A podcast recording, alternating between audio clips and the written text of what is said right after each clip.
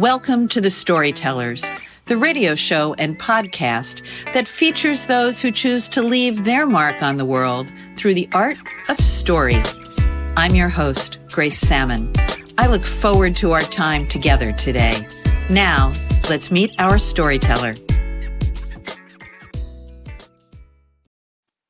Hello and welcome.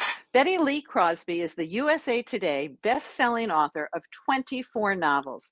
She's the recipient of over 40 literary awards. A masterful storyteller, her debut in 2016 won the Huffington Post Chick Lit Award. Her 2019 release, Emily Gone, won the National World's uh, Women's Fiction Award. And I am just reading her most recent release, The Fault Between Us. It is a novel that takes place in 1906 in San Francisco in an earthquake. Bette will tell you she mm. loves small dogs and all things Southern and loves to talk with readers. So, mm. Bette, thank you for joining me on the Storyteller microphone. My pleasure. It's really an honor because as I watch your amazing body of work, I'm called to the fact that so many women come to the storytelling aspect of their careers later in life. I've written several books, but my novel just came out. So tell me how you got to storytelling. Somewhat the same way. Um, I never started out to be a writer. Actually, I started out to be an artist. And um, my one of my early jobs was on the drawing board designing pantyhose packaging.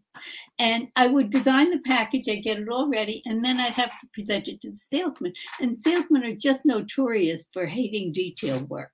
So I'd present the package and I'd say, Excuse me, sir, but I need some copy for the back of this package. I was a kid, I was an ingenue. um, and they'd say, Make something up, kid. Whatever you make up is fine with me. So I did. and you know, the thing is, it's great to be so young and so innocent that you don't know what you're doing wrong. So I wrote copy for the packages. And then in time, they said, gee, you know, you're a pretty good writer. You want to write the company newsletters? I said, yeah, sure. you know, never dreaming that this would be a career. And then I went from that into marketing and I wrote mm-hmm. for marketing all my career. And then when I got to, I was a senior vice president, and there was nowhere else that I could really go logistically. And, but yet the job had I, I'd, I'd, outgrown the job. It was no longer challenging. Mm-hmm. So um, as I walked on the treadmill in the morning, I started thinking, because I'm a voracious reader. So I started thinking, I think I'll write a book. I think I'll write a book. And, you know, the reason that came about is when I was writing for business, people so often would say to me, gee, you're a really good writer. Have you ever thought of writing a book? And I'd say, I have nothing to write a book about. you know, I mean, I was writing for business, and the whole whole uh, thing there was tell say what you have to say tell the story and get to the point right away. And with fiction it's really so different. It's like you don't want to get to the point until the very last minute almost. So it was quite a change but i started thinking about it and when i started writing my first book i didn't even type I mean, I was I started writing it longhand and having my secretary type it up, and I quickly learned that you're going to have to type. so, well, there are so many things right there. First of all, so many of us don't have secretaries anymore, hmm. and I wonder how many people wear pantyhose. I know.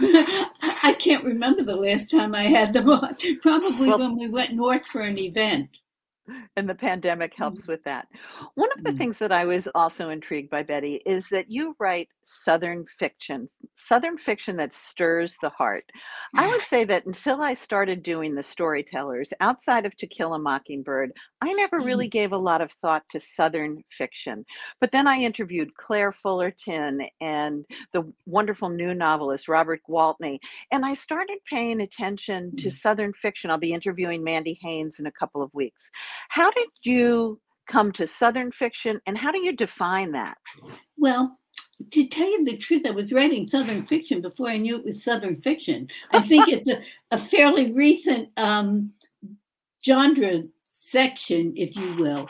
Um, I was writing what was really like mainstream fiction or Oprah type books. You know, they were family type stories that um, had plenty of angst, but resolved itself in a satisfying ending.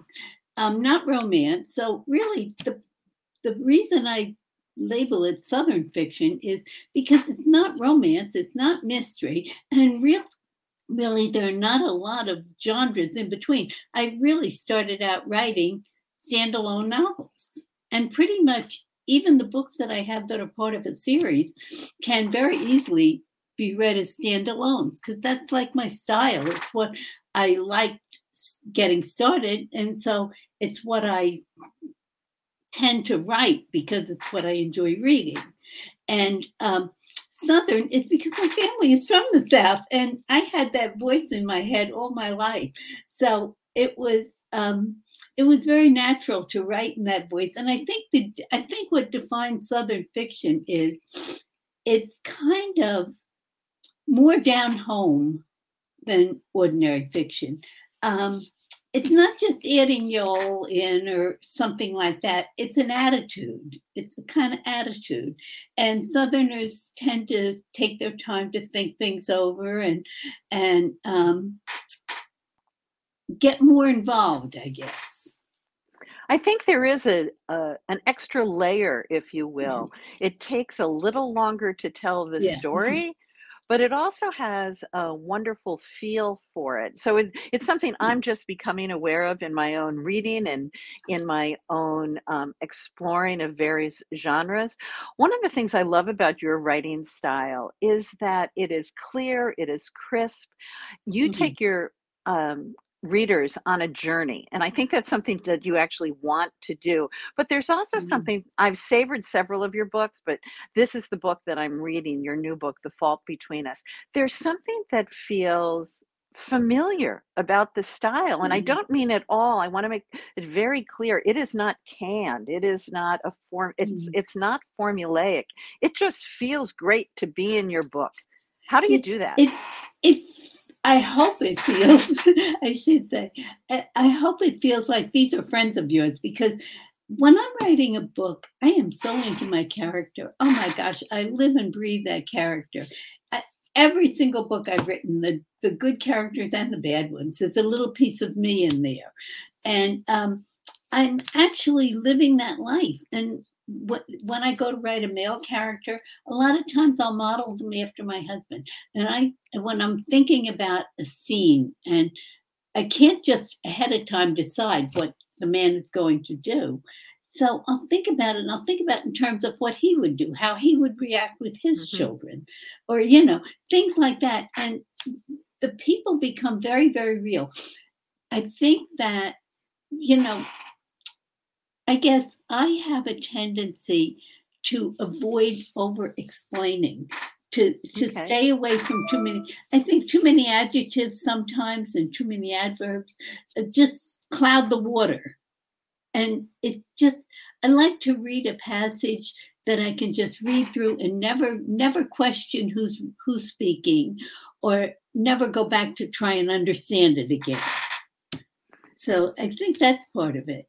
And that crispness comes across. Tell me about since, you know, you and I are of a certain age, if you will.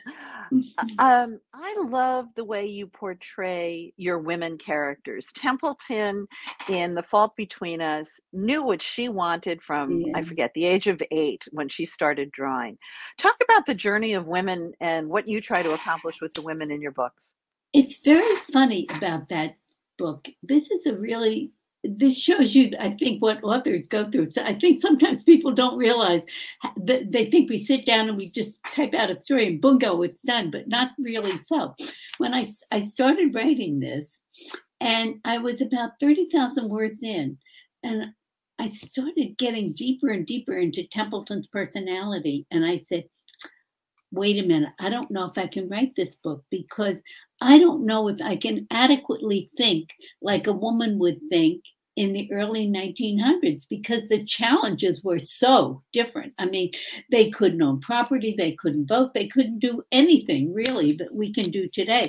So her wanting to be a designer was an astronomical leap from the Yes. norm. And I said, I'm not sure I can really think in terms of the of the challenges that she'll face. So I set it aside And I was thinking about what to write, and I ended up writing a story that was taken from my own family. It's called um, When I Last Saw You. Yes. And my mom was one of 11 children. And much of that story is true about her, the way her life was. That they came from a coal mining town, and the father ran off with a woman and left the mother with those all those kids and how they tracked him down and everything. But I remember so often my mother standing at the window or or being at the stove and saying, gee, I wonder where Willard is now. I wonder where Dalford is. There were brothers that she actually had lost track of.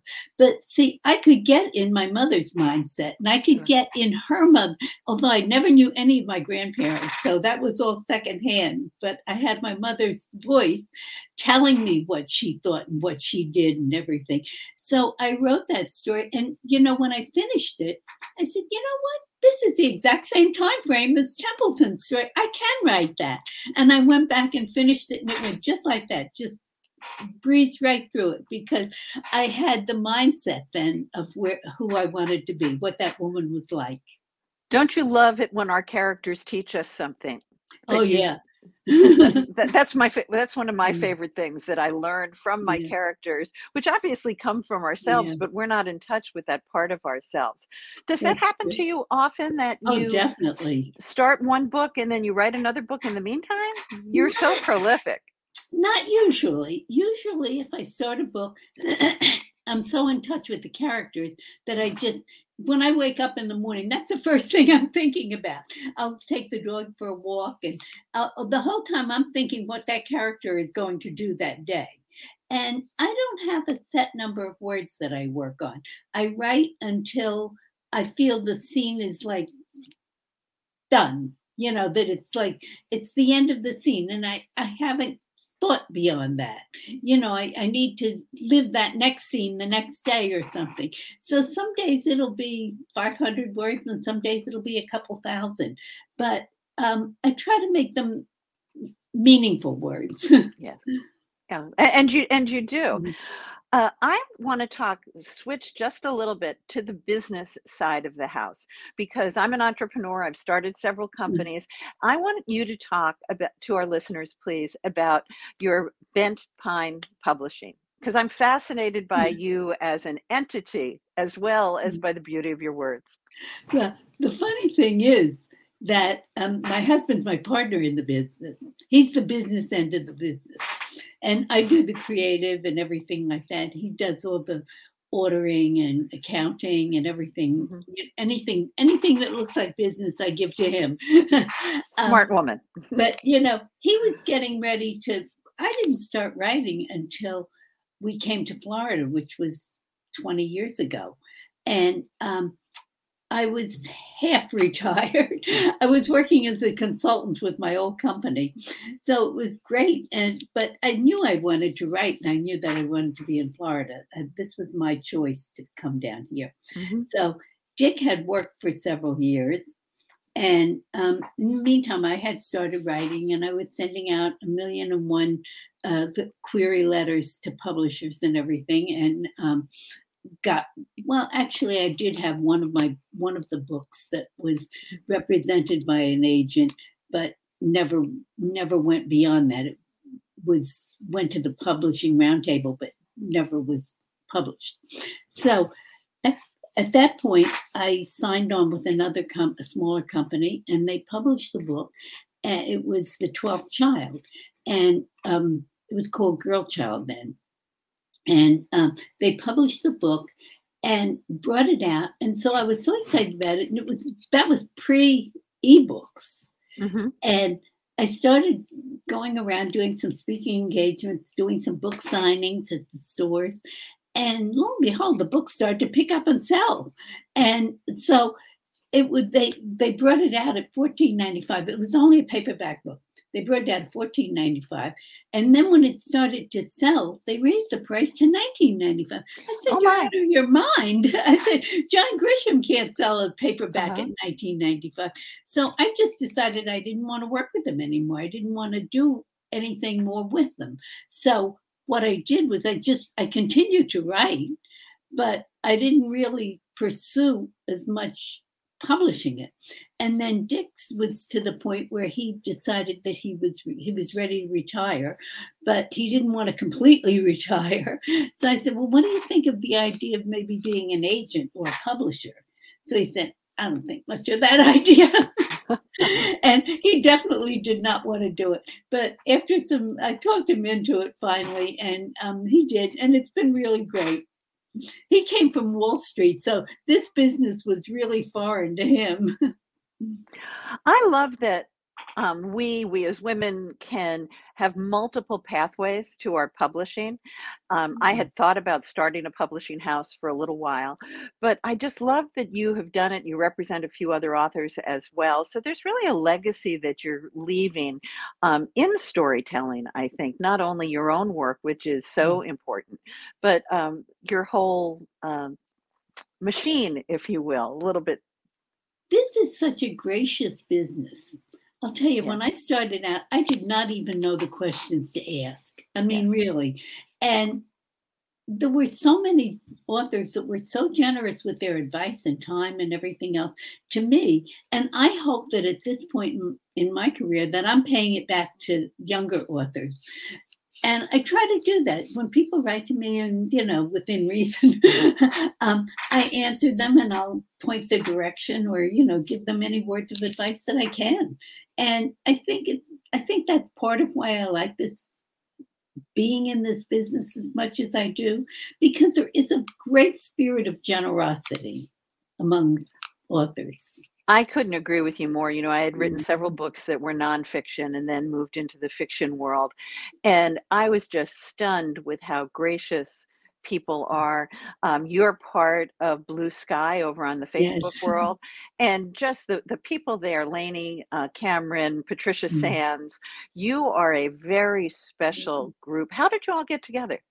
You know, some of us came, we, long, long ago, when I was just, first, I think I've had about two or three books out.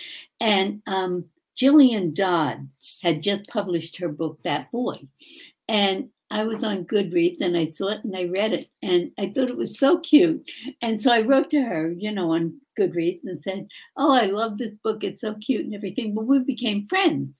Then she had joined a group that took a seminar together. Okay. So she said, Would you like to join? We, we've since created our own Facebook group just to help each other. Would you like to join? So I said, Sure. And I did. And we were called the Destiny Makers. Okay. a cute name? Jillian came up with that name. And um, so a lot of these women I met through there. And then other ones, like Patricia Sands, has been a friend for over 20 years. Fabulous. And- Yeah. Yes, she is. And um, one person introduces you to another, to another. To Eleni is a fairly recent Mhm. friend, but I just adore her lifestyle. Yes. um, so it's, I think, as I said, it's a small industry. Well, it's just great to have had you here today. One of the things I love that uh, people describe your characters is not only are they real, but sometimes they're a little bit quirky. So I like to end up my episodes by asking my guests, is there something quirky about you that we might not find out about you if we're on your website that you share with Um, us? I think the the quirky part is when I when I write a character, and I've I guess I've discovered this about myself too since I've been writing, that um, has a, a belief in magic, you know, and um, it's such fun to to go down that rabbit hole, and it's those characters. It's it's magical realism, so they're living a very real story, but by the same token, they still believe that magic thing can happen. And I guess I'm like that too. I always believe something really good is going to happen, something really magical is going to happen. And you know what? The funny thing is, a lot of times it does. I agree. And, you know, I Mhm. know one of the things that is true about you is you love to have your stories end with a happy ending. And this has just been such a happy time for me having Mhm. you as a guest on the Storytellers. So, Bette Lee Crosby, thank you for being with me today. Well, thank you for having me, Grace. It was a true pleasure. This is the end of the Storytellers episode. It's a copyrighted episode by Grace Sammon and Authors on the Air Global Radio Network. Thank you for being with us. That concludes this episode of The Storytellers. I'm so glad you could be part of the story today. I hope you share the stories, tell your own, and come back for another episode because when our stories are told, everything changes. I'm Grace Sammon.